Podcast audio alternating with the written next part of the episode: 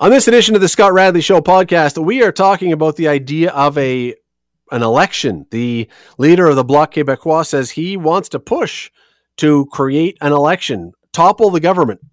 Really, is that going to work? Is is anybody going to align with the Bloc? Would an election solve anything? Would it change anything? Well, we'll talk about that.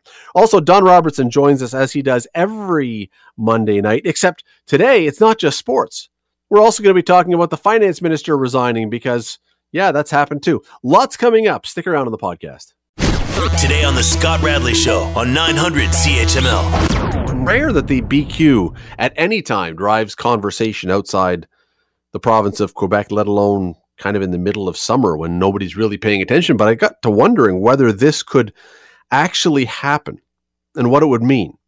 And does it change anything? I want to bring in Stephen LeDrew. He is a former president of the Liberal Party of Canada. He is now a political commentator. You can find him all over the place, but he has three minute interviews on YouTube, which are very fascinating to watch. Um, Stephen, thanks for doing this today. Always appreciate it. Always really, really good to talk with you. And it's a good intro because, you know, you asked the question, Scott, could this happen? And you and I have watched politics long enough to know anything could happen. Is anything probably, could happen. probably going to happen? Probably not. And you know one of the reasons why I think not? Go. The NDP have no money. well, does any party? I mean, other than I don't know that any party right now is looking like they are in glorious shape. Well, the Conservative Party um, has been in really good financial shape for the last 20 years. I don't know their most recent um, uh, balance uh, sheet, but I suspect they have no debt, which means that they could certainly borrow money. I know that political parties have always borrowed money for their campaigns. The NDP, though, uh, they have no real ability to uh, to borrow money, and they are in debt.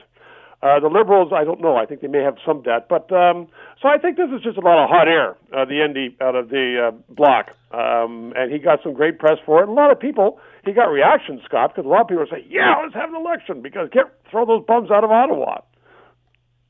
Well, yes and no. So a few weeks ago, there was a poll that we talked about on the show here uh, and it had two parts to it. And let me go to the first part first. And that was the majority of Canadians said they didn't want to go to the polls right now. And I got thinking and I thought, okay, is it a grudging satisfaction with the government? Is it COVID that makes them not want to do it? Is it a election slash politics fatigue? I'm not really sure, but there's got to be some reason they don't want to do it. Well, it's probably all the above and a bunch of other ones too. I mean, no one likes to talk about elections in the summertime. Um, some astute uh, poll responders might have said, well, we don't even know who the conservative leader is, so we don't want to have an election knowing uh, or not knowing who uh, we could be actually putting into power. Uh, that would be a smart observation.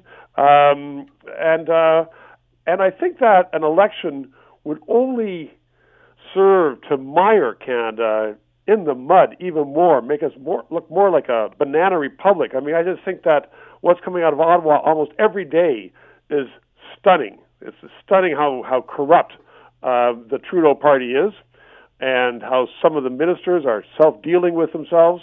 And um, I just think that uh, that you know no one wants to really expose all of that. I mean, in due time, the Tories want to, the NDP want to, but not right now. Well, okay, so the caveat when I said the poll had two parts, the first was that yes. generally people don't want to go to the poll right now. The caveat was, and this was taken probably three weeks ago, this poll, that if the ethics commissioner came back with a guilty ruling about the WE scandal, they would be up for it. However, that was three weeks ago, and we know that people today, Stephen, have the attention span of a garden gnat. Today, there's a poll out by Main Street Research that says, you know what? Apparently, the Liberals are back up to a double digit lead. We is in the rearview mirror. Nobody cares about it. And all of a sudden, Yves Francois Blanchet is suddenly quiet again. And I'm wondering if you know, we're just back to where we were and we're just going to ride this thing out now because we don't really care about these things. I, I am. I have been stunned by the fact that a lot of Canadians are just so cynical about this and say, "Oh, you know what? It's always the same. Let them throw hundreds of millions of dollars away." I mean, even even in the most probably in the drug business, you don't get paid thirty million dollars before you do something, which is what happened with the uh, with the uh, you know the WE executive. They got paid thirty million dollars, and then another uh, $20 million to a company that has nothing in Quebec except for connection to a Liberal cabinet minister. I mean, the stories keep on going. MPs who are retired getting more contracts. And I think that um, I think people are, are actually getting weary of it as opposed to not interested. And I think there's also a, a sort of thought that, you know, we don't want to dwell with it, not, you know, dwell on it right now, but we're just going to throw those guys out when it comes. Sort of like Bob See, I'm not sure. I'm not sure. I, I, I would have thought I would have thought last election that numerous cases of blackface because that blackface, unlike a lot of other scandals, blackface is one people can understand. In the states, they have sex scandals. We don't, thankfully, have too many sex scandals here. We don't want any of our politicians, quite frankly, being even having sex, let alone being in scandals. Um, but but blackface was something that everybody could understand, and it demonstrated a level of hypocrisy and a bunch of other things. And people yawned about that one. So well, they, you know? they yawned about it, but the Tories did get more votes than the Liberals. So it says something about the urban ridings, I think, because um, you know that's where the Liberal strength is in a lot of urban ridings in uh, southern Ontario, and the rest of the country, I think, had some common sense, and, and many people, and most of the voters in the rest of the country, thought that the Liberals should be tossed out. I always tell my Tory friends the reason we and when they complain about Justin Scott, I tell them I said the reason we have Justin back is because you guys mucked up the campaign.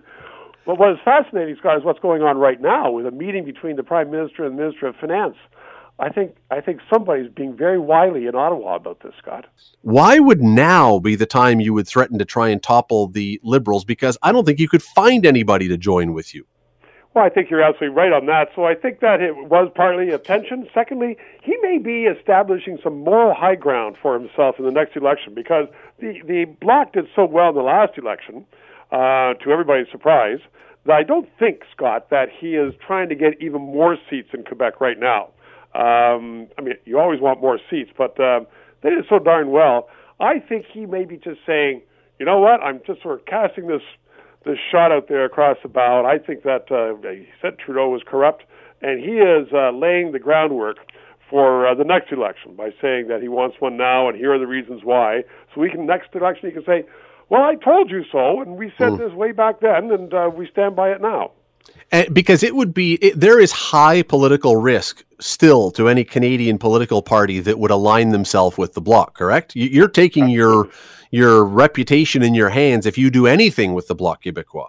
Absolutely. I mean, they're like a skunk at a garden party for the rest of Canada, as well they should be. I always take offense at the fact that the Bloc gets paid, you know, with taxpayers' money. People across the country pay their taxes to Ottawa, and Ottawa gives money to the Bloc to fund their chances of breaking up Canada. I mean, that is really stupid. It's like it's like Britain in some of the story the other day. They are giving money for aid to China. Britain, you know, is so so in debt. China has so much money, threatening Britain on the high seas, and somehow some bureaucrat is still funneling aid. It's, it's craziness. But okay, so the flip side of this, though, is as much as I don't know that you'd be able to find a party that would align itself with the bloc, at least their leader is out there doing something. I've been shocked through the last number of months in Ontario with Doug Ford, with the uh, the other parties, not the Conservatives, yes. and in in Ottawa with the parties other than the Liberals, that you allow the leader of the governing party to get up on a podium day after day after day after day and absorb all the spotlight and take all the glory, and that the other parties with a few exceptions here and there, just sit back and let it happen. I've been shocked that they haven't tried to do more to well, nose in and get themselves into the spotlight. I hear that, but Scott, I think you gave the answer yourself when at the start of this section you went through the leadership of the other parties, and you know it's it's pretty it's pretty meager. So who is going to stand up? I mean, uh, that very decent guy who's resigning as the leader of the Conservative Party uh, has been trying, but he hasn't getting much. He's not getting much. Um, you know, much of a toehold on that one. Yeah, yeah. And our provincial leaders uh, are sitting there with their cap in hand to the federal government to try to help them out of this. And also, to everybody's credit, um, they are met with a pandemic, something that you know we haven't seen before to this extent uh, for at least a hundred years, and no one knows what the heck is going on. And uh, I just think they were all just they were probably just scared witless, and um, you know just wanted to deal with what they had in front of them. But now that's fair, rapidly leaving, Scott. Fair enough. But of all the leaders that I thought might have an opportunity to make some hay here, or at least do something, it was yeah. Jagmeet Singh, and he has been almost that I've seen almost entirely absent. Yeah, but remember, he got bought off by the liberals. The reason that the liberals are getting a, a you know a, at least uh, the, the less criticism now than they otherwise would be is that Parliament has not sat for months and months and months. You know, you don't have parliamentarians standing up in the House after the Prime Minister and his corrupt ministers, or some are corrupt, not all are. And the reason being, the Liberals bought the NDP out. Let's just remind your listeners uh, the NDP said, We agree to this uh, exercise of not having Parliament because the Liberals said when Parliament does come back, we are going to push for 10 more sick days per uh, union member per year. Yeah, it, it doesn't seem like it's that much of a payment to stand back and acquiesce and disappear into the background. Quite honestly, and you know, once you'd made that deal, I thought, boy, you, you have an opportunity here to, if you're Jagmeet Singh, to really, as I say, make some hay and, and cut into the left flank of what's going on in Canada. And and he's been absent. I've been very surprised. Well, I, I, you you make a very very good point on that, but it comes back to my original point, Scott. They have no money, so they they one they made a deal, and two they don't want any possibility of an election. It is um it is it is tr- tricky though because again nobody I don't think wants an election right now, and as a result, um, these parties that made a lot of hay about the fact that the Liberals won only a minority government are letting them govern as a majority, and you're not, and there's nothing you can do about it. I mean, it's essentially a majority government. Yes, you're absolutely right. But Erin O'Toole, who's a candidate for the, and I'm not, you know, pushing for either of them. There's only two in the forefront for the Conservative Party. Uh, is saying, quoted as saying, uh, you saw as as well as I did, Scott, that um, make him leader, and he's going to really look carefully at the possibility of a fall election. And so, yeah, we'll we'll see. We'll see. I mean, look, I, I we got to we got to go. Unfortunately, I'm not sure there's much of an appetite for an election period.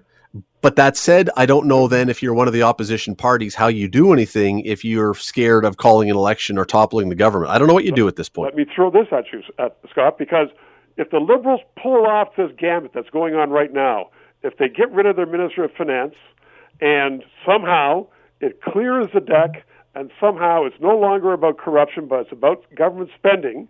And Trudeau's going to remind everybody how much money he gave them through the pandemic, and they go up in the polls. The Liberals may want a fall election. that is abs- yeah, that is absolutely true. That is absolutely true. Stephen LeDrew, love having you on. Thanks for taking the time today. Always appreciate it. Always a great pleasure to chat with you. Bye, Scott. You're listening to the Scott Radley Show podcast on 900 CHML. It is time to bring in our friend Don Robertson owner, operator, manager, coach, everything else of the Dundas Real McCoys, of ComChoice Realty, many other things that he does in town. Sir, how are you today? I'm good, Scott. How are you? No, I'm I'm I'm dry. I'm in the basement. I'm I'm at home doing the show from the basement. I didn't even know today that it was raining. I didn't realize until Will just said in the news that it's pouring rain that there's actually precipitation out there. Well, we didn't get much rain where, where I was in Burlington. I was all over today and I didn't see any rain, but I'm home now and I had to come to the shop. Susan's three crazy redheaded kids are here, and thank goodness Aaron's here with the grandkids. They're pretty normal, but I had to get out. So here I sit to escape to the garage. Well, you know it happens. it happens. Yeah, uh, earlier in the- I was going to go ahead. No, no, after you. I uh listening to your quiz question here is the prediction I have that less than half of the people at Woodstock will remember who the last performer was. That could be too. Don't eat the little what is it? The little brown pills was what they told you not to eat, the not to take the brown ones. I think bad acid. Yeah, uh, maybe. Yeah, I've been there. I, I actually, um, per, let's see, 1989. So 31 years ago, I was driving around and doing a bunch of silly stuff in the states, and I went to the site of Woodstock and Don, I was one of the morons who didn't realize at that time, because I was sort of only half paying attention, that uh, Woodstock was not in Woodstock. It was in Bethel, New York. So I pull into Woodstock at first, thinking, "Hey, I'll go see the field," and then was promptly reminded, yes, it was in the town of Bethel because Woodstock pulled their permits or something a few months before the. Gonna, they the had to move it, right? Yeah. They had to. And when I got there, now they've built it all up. I've, I've seen some pictures since then, and now they've got a big stage and a performing arts center and monuments. When I was there, all they had there was one little monument about the size of a two person kitchen table that if you can picture the logo from Woodstock, it had the the the dove with the the fern or yep. whatever in its mouth. Um, there was that on the field, and there was an old, old, old hippie who would take your picture on the field for with your camera for like two bucks. Give him a couple bucks, and he'll take your picture for you. And that's, I guess, how he made his money to well, I don't know if he was still dropping the brown acid or not, but um, to to do whatever he was doing at that place. So yeah, so you could go and get your picture taken, and then Wavy Gravy or whatever his name was would uh, would take your picture for you. did you do it? Absolutely, I did. Yeah, I've got a picture with uh, me giving the peace sign. I was I was barely alive for Woodstock. Like it, it seems a little ridiculous for me to be posing for a picture at the field. I mean, I would, I almost could have been conceived at Woodstock, let alone I wasn't. By the way, just you know, in case anyone's wondering, that was not really my parents' thing. Um, but you know, so many parts, so many parts of that might not have been my parents' thing. But um, yeah, no, it's uh, but no, it's it's it's kind of cool. It was it was it is amazing to think when you go there that you could have fit four or five hundred thousand people into that area. Well, it's and, not huge. people have a tendency to exaggerate the amount of people that are there when there really is no count. But there are lots right? of pictures and there's lots of video. Yeah, and there's and there was a lot of people. So, yep, it was. There were a lot of people. Looked like a lot of fun. Well, it did and it didn't. It looked like a lot of fun if, as I say, if you were in a brown acid and mud um, and and music. I mean, the music was uh, the music was good. I guess. I mean, I've watched the concert videos and everything else, but I, you know, maybe it's just my age, Don. I don't know. Maybe when I was nineteen or twenty or twenty one, a weekend in a pile of mud would have seemed more appetizing while it was pouring rain on me. Uh, today, maybe I've just reached a level of uh, luxury or not luxury. That's not the word. Comfort. Comfort would be the word. Where that idea just doesn't sound all that enticing. Well, how you live compared to that is luxury, but I understand what you're saying. it would. Well, be, yeah, I wonder how many. Yeah. I wonder how many of the artists are still around. Won't be many. Uh, there's some, but yes, t- to your point, if you're if you're saying the way I live is better than that, yes, I my house is better than a field of mud.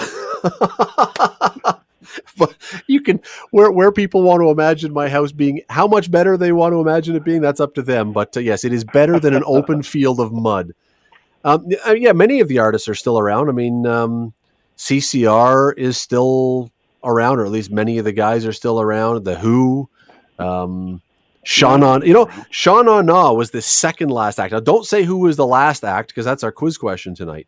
But Sha Na Na was the second last act to perform, which just seems ridiculous. I mean, I think of Sha Na Na as kind of a goofy show that was on Sunday nights on TV with Bowser and they were the second last, the penultimate act at Woodstock. And I'll tell here, Don. Here's uh, we we are going to get to sports, but here's the most ridiculous thing ever. Years ago, 10, 11 years ago, our family went on a cruise for the very first time. We'd never been on a cruise. It was a surprise. Saved the money, took the family on the cruise, and I'm getting ready for dinner or getting ready, I guess, yeah, for dinner, I guess. And they put on your bed, anyone who's been on a cruise, they know that the next day's activity itinerary gets put on your bed while you're at dinner. And I, my wife is in the bathroom getting ready, and I, I start flipping through it, and all of a sudden I said, Holy cow, the performer that night was Bowser on the ship. And I thought I thought he was dead by now, but no, he was still he was still going. And that night, the lineup to get an autograph and a photo with Bowser was three or 400 people long. And I'm thinking, where do you put a photo of yourself with Bowser? it's it's not up next well, to your you picture could, of you with one of the presidents or with Wayne Gretzky. You could you could put yours with a picture you had in peace sign at Woodstock. I suppose with me and Bowser and a peace sign and yeah, I, I actually who who who waits an hour to get a photo with an autograph of Bowser in in whatever that would have been 2010 or thereabouts. It just it seemed a little um, wow, a little yeah, a little odd, a little odd. Speaking of photos, and again, I'm getting way off track. Are, are you a guy who gets photos done with? If you meet a celebrity, do you go out of your way to get a photo done? No, no. I uh, I've been pretty blessed uh, from a sports standpoint to meet a bunch of them, and I kind of I guess I'm a true Canadian. You should kind of try and act a little bit normal near a celebrity.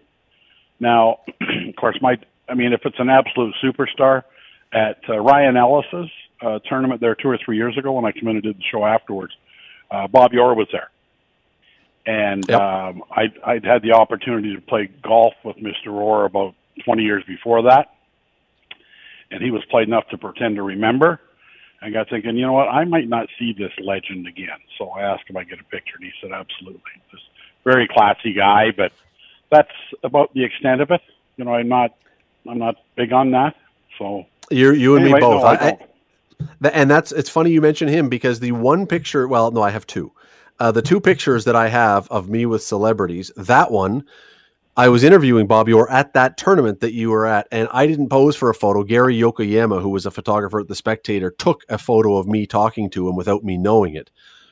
But I love that picture now of me talking to Bobby Orr. And the, the other one I have was from the summer of 1988 when I was working for the Canadian National Exhibition, and they brought the, that was when Wheel of Fortune was huge and they brought a Wheel of Fortune show to the Ex, and I got my picture taken with Vanna White.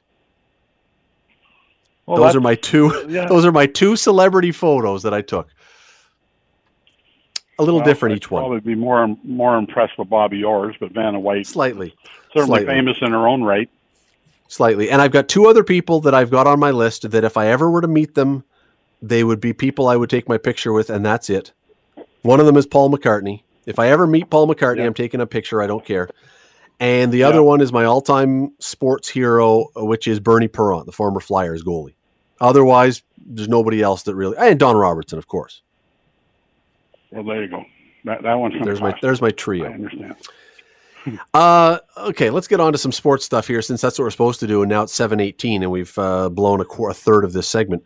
Um, CFL today announced they're not going to have a season and it all seems to stem from the fact that they couldn't get some government money. And I, you know, there's people who are blaming this person and that person. And uh, do you blame anyone, or is this just a reality when you're the CFL and you are a league that seems to be going from year to year and scraping by? That this is the kind of thing that happens. I don't know much of the details uh, of it, Scott, because I mean, at one point they were asking for just a ton of money and now they were asking for a $30 million interest free loan. And I, for the life of me, can't figure out how you can't put that deal together. I'd love to have a crack at that deal. I'm sure I could have put it together because I like doing deals. But I mean, one of the things I think you have to sell on that deal is, uh, first of all, let's take a look at the income tax we're going to collect. So, what are we giving up? So, would it be fair to say that um, a third of the players' salaries will go to income tax. I mean, are they losing $10 million in income tax? I mean, you don't have a lot of HST because they're not selling tickets. They're not selling hamburgers, hot dogs, beer. But you're losing the in- income tax component of it. And I always think that has to factor into anything you're going to do. So and what about the long term? Picture. Don, what about the well, long term income tax? Because if the league does suffer and if for some reason it can't return, well, that's years now of income tax you could lose. Well, and that's that that that's an extension of the original article or the uh, argument rather.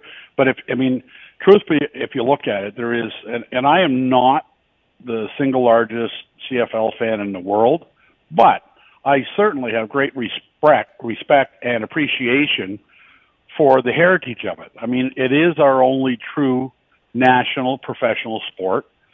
The other argument is is that I don't think I don't think they gave money to anybody else. Like, you know, the Jays didn't get it, the Leafs didn't get it, the NHL didn't get it rather. You know what I mean? So they didn't really do it for anybody else, but they were asking for a 30 million dollar loan and they have helped countless businesses stay alive so they keep so they would keep people working. The government was and still and still are to a certain extent paying 75% of your wages if your income is down. So even if they only ever got 75% of the wages, I mean, that's a math question, but you know, all all they were going to lose was interest on 30 million dollars. I I I think somebody somebody blew it. I think they should have played a partial schedule, and I don't know what happened with it. Something something got gummed up, and I I don't know who did it or who's responsible for it. But doesn't make any sense not to lend them thirty million to get some return on income tax dollars and keep the heritage of the CFL going, because there may be some casualties to this. You know, I mean, it's well, not the strongest league in the world. No, if and, MLS and mo- aren't paying the bills for the Argos, and uh, Bob Young um, doesn't want to carry on running the Hamilton Ticats, I'm I'm going to go out on a real small limb and think there's no lineup to take over the Ticats, and who can afford to lose the cash he likely loses every year. If you look at and and by the way, for the record, I support the league not giving money to the to the CFL. Uh, I, I don't believe they should have got free money, but thirty million after you've spent 350 billion and it's a loan don my only conclusion with this and i wrote this for for the paper and online the three the four cities where the cfl is biggest where the attendance is biggest and where it's the greatest passion regina calgary edmonton winnipeg four cities no that are no liberal seats or almost no liberal seats. Certainly not in Saskatchewan or in Alberta, and in in um, Winnipeg, the numbers have of liberals dropped considerably in the last election, and conservatives went up. I truly believe that if this had been a league that was huge in Toronto and huge in Montreal and huge in Ottawa, they would have found a way to make this work. But there's no motivation for the Liberal Party right now, and I'm not saying it's malice. I'm saying they just don't they don't see any political capital there. So why do it? Yeah, but I'm with you. I mean, give them the thirty million dollar loan, and and it and, and you know I, I heard people, a couple of guys say today, well, you know they're all millionaires. Well, you know what? Some of those teams out west, the successful ones, are community based teams. Like they're, they're they're not. It's not Bob Young and David Braley. Can Bob Young and David Braley afford to do it? Of course they can afford to do it, but they're businessmen, and they wanted a partner, and they wanted an interest free loan. To your point if you're going to hand out 350 billion dollars or whatever the crazy number has been, and I'm not arguing that that was ever a bad idea. Doug Ford's doing it. Everybody's doing it to, to to keep things going, and we won't know how right they were for five years, but we will at some point know that they were right in doing it. It just it's it's a damn shame that they didn't give them enough to, you know, at least play a partial season, save some credibility, and keep it going because Toronto don't need a season off. The Ticats don't need a season off. I mean, none of them do. But boy, it, it's not going to help their business plan. Yeah, it, there was. There's no political motivation for a party that has no place in the West, no traction or foothold in the West. There's no, and that's where the CFL is huge. There's no political motivation to make this a big deal, and so you end up. Was that? would Would you suggest that Andrew Scheer would have helped them out?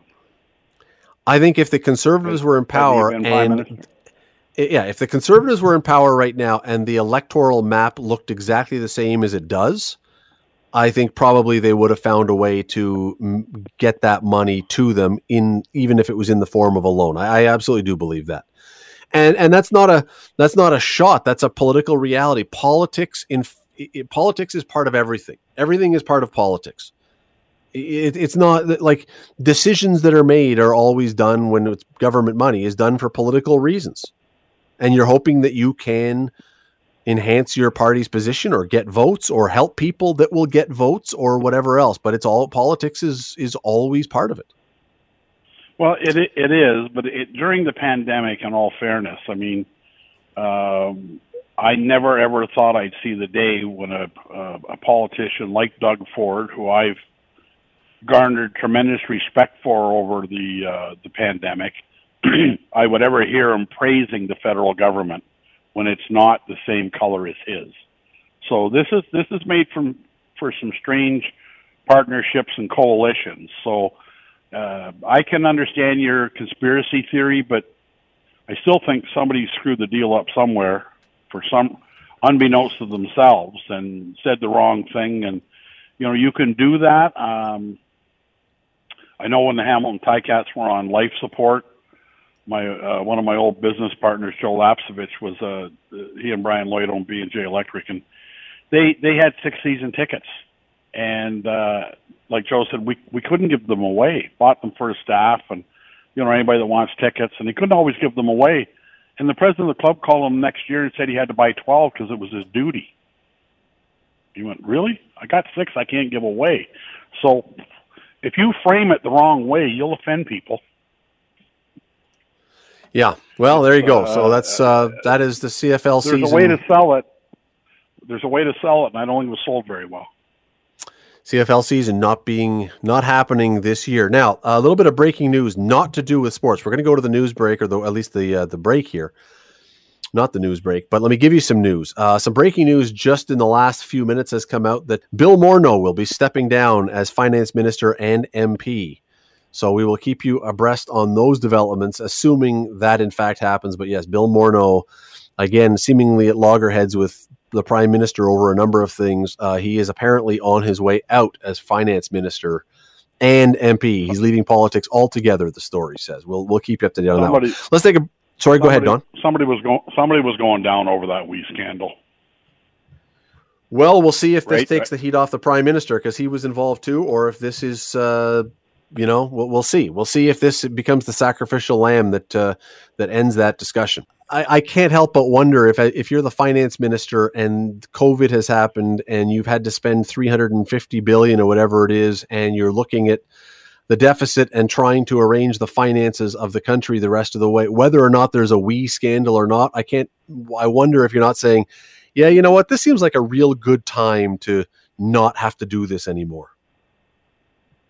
I wonder how many liberal MPs are shaking in their boots, going, "I hope he doesn't pick me to be the finance minister." yeah. Well, the rumor is that well, and we'll see that Mark Carney is the guy that they're uh, that, that may get tapped for that one. But nonetheless, like you're right, that is you're stepping into just a hideous mess to try and sort out. And I don't I don't know anybody who would want to do that. Interesting uh, parliamentary system we have that permits you don't have to be elected to be the to be a cabinet minister. I mean, he could he could he could make you the minister of sports, which might not be a bad idea. to I, I agree if I can get that it used- salary. it's it's the way it used to be uh, that you didn't have to actually be uh, Bobby Kenny, Bobby Bobby Kennedy rather became the Attorney General, and I don't think he was an elect. Well, you don't you don't have to be elected to be the Attorney General in the U.S. But Mark Carney, um, he might want to rethink that. Well, and who knows if that's uh, who knows if that's who it's going to be. But boy, it's a um, it's a it's a striking bit of news. Again, nothing to do with sports, if you're wondering. But yes, it's a striking bit of news for two reasons. One is because of the deficit that whoever now has that job. Well, three reasons. The deficit that whoever has that job, you're going to have to try and deal with. And how do you get that under control without being absolutely despised across the country? Because if you raise taxes to try and get yourself back in shape, people are going to be furious. If you hack and slash at job programs or whatever, you're going to be hated. Um, the second thing is this is assuming that Canada has done with its spending. And there are rumors that there is a disagreement between the prime minister and the finance minister about how much more money should be spent. We may not be done at 350 billion as a deficit for this year. That's another issue.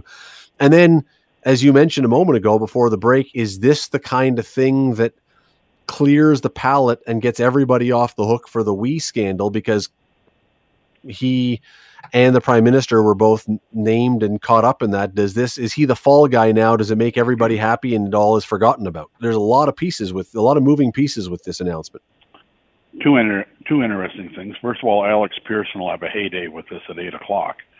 Second of all, my guess is that when the truth comes out, it was all about the thirty million dollars for the CFL. yeah, that's right.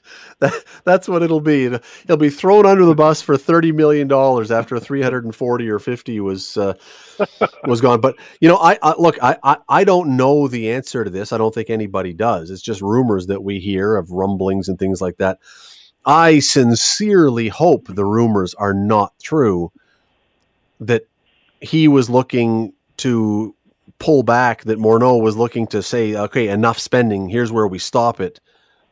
And that others in the party were saying, no, we have to spend another hundred billion or so. I sincerely, absolutely hope that that is not what this is about a, a disagreement over further spending. Because, boy, oh boy, I mean, we're already going to be paying this money off for the rest of our life and then some. Um, your, I'm your, not sure that we need to be having more. Your kids, your kids' grandkids aren't paying this debt off. No, no. And and people don't people seem to forget or not understand because they say, well, it's just we borrow the money. It's you know, it's just we just owe money. It's just debt. Even if you're never going to pay this money back, you have to pay interest on it. And before this, before COVID, Canadians were paying $26 billion a year just in interest payments. So say two and two and a half billion dollars a month almost that we're flushing down the toilet that can't go into programs and things like that. And now I, I can't even do the math what it's going to cost. It's not just debt that we hold that means nothing. It's real money that we're having to pay out to support this debt that we can't do other things with. And, and it's probably going to be up to 4 million or 4 billion a month or three and a half billion a month. That's a lot of money. Holy cow. It's a lot of money a lot of people's friends, Stephen Harper or fans of Stephen Harper who had one balanced budget. It's hard to do. But 350 billion is a different number. And you know what I want to know is who the hell lends us that kind of money? Somebody who's more than happy to take two and a half billion dollars a month in in interest payments. I would if I had that. If I was a a bank or whomever or uh, some sort of lender, and I could say I'm going to make two and a half billion dollars a month off of you, bring it on It would be a lot a lot better investment to buy Apple stocks and lend it to us. But anyway, that's a that's a that's a comment for Marvin Ryder, not me. Yeah. Anyway, we'll um we'll we'll see where this one goes. As I say, I, I really hope that uh, this is not. I hope this is just a it's time to change or the WE thing or some sort of small disagreement, not signifying that one of them wanted to pull in the reins a bit and one of them wants to keep spending. I really hope because, you know, the other thing that we have talked about on the show a bunch of times, but what if we get into a second wave and now have to start the CERB all over again, again or something else? I mean, we could we could be another two hundred billion dollars in the hole. Uh, you know what? It's oh, it is it is frankly it is a little bit fright. It's more than a little bit frightening, and uh, if this is an indication somehow that there's a disagreement and the guy who wanted to control things a little bit is out, uh, and I don't know that that's the case. That's just been some of the rumblings.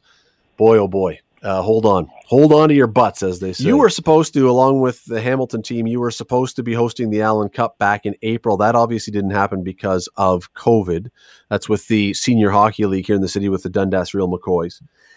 Now I'm reading on Twitter today that the Whitby Dunlops are closing up shop for a year. Uh, what's going to happen with your league if you're because are you are, are you down to three teams now? What happens with the league? Uh, well, I'm chairman of the board, so and I do know we do have plans which will be appropriately rolled out and and uh, but it's kind of hard to duck the question. Um, we we won't plan if uh, if I get my way to start till January, and there's a couple reasons for that. First of all, we have the luxury of short, uh, shortening our season, um, and and don't mind doing that out of respect for the pandemic. It will also give us an opportunity to see how the uh, junior leagues in the o, uh, in the OHA roll their process out, and the OHL which have announced they're going to start December the 1st. And um, they have three American teams, to which I've been told by somebody that has a, a player playing on one of the American teams. And this guy lives in Oakville, and his grandfather has said, Would you billet my grandson? Because the three American teams are going to play in all probability in, in southern Ontario. So we'll have to see how that rolls out. I don't know how the OHL, and I read your article with Steve, Steve Staios. Um, Staios. Oh, Staios. Yeah, and you know, I don't know how I don't know how they operate without revenue from the fans, but we have the luxury of being able to watch that. Uh, we also have the luxury that if we're going to start later to see how the schools and all that um, happens, and if that's going to create a spike in cases, and you know, so we we're going to take that luxury of time and uh, do a complete analysis of it. But you know, we don't need to start in in November. We can wait, which we which we will, and we'll do it properly. and Ian Young, I had lunch with him two weeks ago. Um, he's uh, he would like someone else to operate the franchise. I was willing to help him do whatever he could because the Whitby Dunlops won an Allen Cup and a World Championship. They're an, an iconic brand in senior hockey in Canada, but Ian chose to uh, put them on the shelf for a year. But we will be back. Uh, it won't be a three-team league. It will be at least a four-team league, and perhaps better.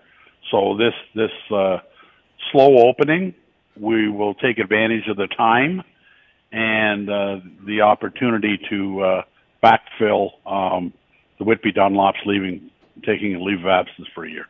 It is it is an amazing thing with every league. Now, I mean, take the NHL and NBA and Major League Baseball out of this for a second because I mean they have enormous staffs with thousands of people working and plans that some work, some don't work. But I'm talking about all the all the other leagues at a level a step or two below that. This is you know we've used the word unprecedented so many times but it doesn't change. It, it, this is it's chaos for everybody that's running any kind of league that isn't one of those three or four biggest leagues in the world. It's complete chaos. Well they they we talked about the cfl at length and one of the advantages that the national hockey league have we talked about it before before they even you know decided exactly what they were going to do though uh, you know the NHL can't start on time anyway. In my opinion, they can't start in October with twenty thousand people in the building. They've got to have a late start anyway. So why not try this? I think the NBA and the NHL have done a pretty credible job of pulling this off, putting players in the bubble, so on. See the Raptors won their their first playoff game, and so that'll move along a little better, I think. But it's it's I akin it and and. uh spoke with our commissioner the other day, and I said, you know, this is kind of like trying to change the tire on a car while it's driving down the road. And a lot of them have tried. Some have been more successful than others, and we'll just have to see how it all how it all unfolds. But we certainly have the luxury of of uh, waiting. And you're right, unprecedented times, and you get creative, right? But our league can't operate without fans. And unless we can put a minimum of 500 people a game in the building. Like the, I mean, the, I think the uh, in Hamilton is see, the other challenge for us and every other league around is that you're at the mercy of the local municipality to see how many people you can put in a building, in a venue. And for example, if if Brantford, who were into phase three earlier than than Hamilton, if they say they can put 700 people in the Brantford Civic Center, but we can only put 100 people at jail. Greitmeyer and Dave Andreychuk for the Hamilton Steelhawks. Those numbers don't work because we're a gate-driven league. Like we, oddly enough, we don't have any TV revenue, but we're going to let everything settle down, and I think we're going to make a presentation to the new uh, finance minister for a $30 million interest-free loan on a promise we'll pay it back someday, and that'll help us. Uh, it may and you may get it. Who knows? It's a new finance minister. Maybe he, he or she will be feeling very uh, loose I'd with like, the purse I'd strings. Like I'd like to see be Catherine McKenna. Swam in the Dundas pool when she was a competitive swimmer. West Hamilton, uh, a young lady that grew up there, so she'd be she'd be sympathetic. I mean, you got to play your cards. You got to figure out how to do this right. I don't think she can be finance minister, but we will see. But no, it, it is it is these are these are really bonkers times for all the leagues that have smaller staffs that are trying to figure this out that have deals to work out with their cities and as you say rinks or arenas or whatever else i mean um, you know the the soccer team the canadian premier league that the hamilton team with the forge is, that's now playing out east you know, I don't know how many people are going to be paying attention to that. I don't know how many people paid attention to the basketball team in town, the Honey Badgers, because you know you're struggling to get people in. You're trying to get people in to begin with because you're not the NHL or the NBA or Major League Soccer or Premier League. And then they throw something in front and say, well, now we're going to move you out of town and hope that people watch. And well, you know, it, these are tough days. These are, I mean, look, I don't, I don't envy people like you and anyone else who has to try and make this stuff work in these circumstances.